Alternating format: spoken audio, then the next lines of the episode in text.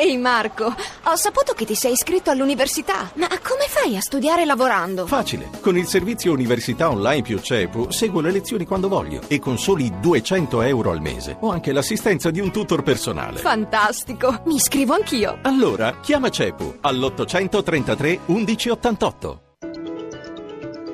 Radio 1 News Economy.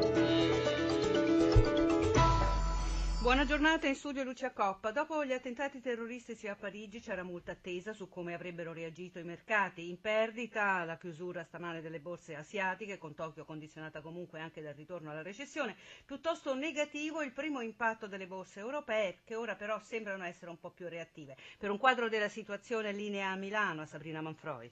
Sì, buongiorno. Niente panico, come hai detto tu, sulle borse europee che dopo un avvio negativo cercano il rialzo anche se con molta volatilità. Prosegue invece in calo Hong Kong che perde l'1,7 dopo che questa mattina, come hai detto, Tokyo ha perso un punto percentuale. In questo momento Parigi, eh, Parigi è sopra la parità più 0,04%, Francoforte e Londra salgono dello 0,17%, Milano più 0,11%. Le vendite a Piazza Affari colpiscono il lusso con Ferragamo che perde il 4%, ma fa così anche Autogrill e va giù anche CNH. Recupera invece i petroliferi petroliferi col prezzo del greggio che recupera terreno e il titolo migliore però è Anima Holding che sfiora il 4% di rialzo. Lo spread resta sopra i 100 punti base, il rendimento decennale all'1,57, infine l'euro che scambia sul dollaro a quota 1,0710. In questo momento è tutto linea allo studio. I drammatici fatti di Parigi impongono una riflessione sulle possibili ripercussioni degli atti terroristici sulla stabilità dell'economia francese ed europea. Sentiamo Luigi Massi.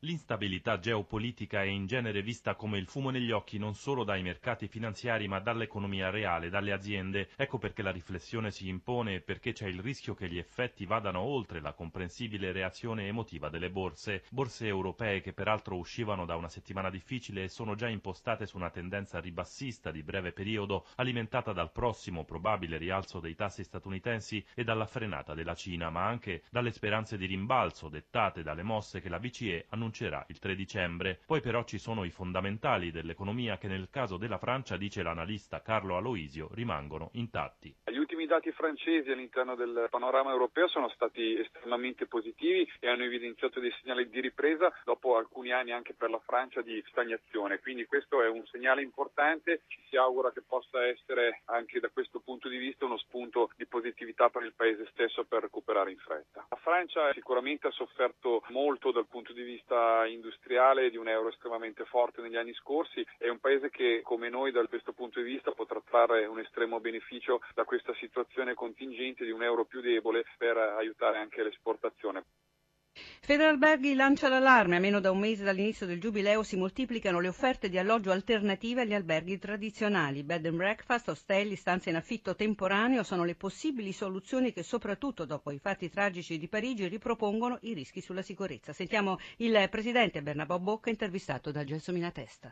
Il sommerso nel settore del turismo ha raggiunto oramai livelli assolutamente insostenibili. Insostenibili per due ordini di motivo. Il primo, quanto oggi ci troviamo di fronte ad attività imprenditoriali vere e proprie che non pagano le tasse. E in secondo luogo in termini di sicurezza. Alla vigilia del giubileo dove l'asticella sicurezza dovrebbe essere la più alta possibile, ci troviamo in una condizione in cui abbiamo stranieri che soggiornano in strutture pararicettive senza che le forze dell'ordine e la polizia ne siano a conoscenza. Quali sono le proposte di Federalberghi per far fronte a questo tipo di ospitalità? Le proposte sono che strutture che passano per essere occasionali diventino professionali, quindi un'emersione dal sommerso, paghino le tasse come le paghiamo noi, paghino i contributi sui dipendenti come li paghiamo noi e soprattutto quando un visitatore soggiorna in un bed and breakfast o in una seconda casa anche per un periodo breve, il padrone di casa abbia l'obbligo di segnalare il nominativo e le generalità di questo visitatore alle forze dell'ordine.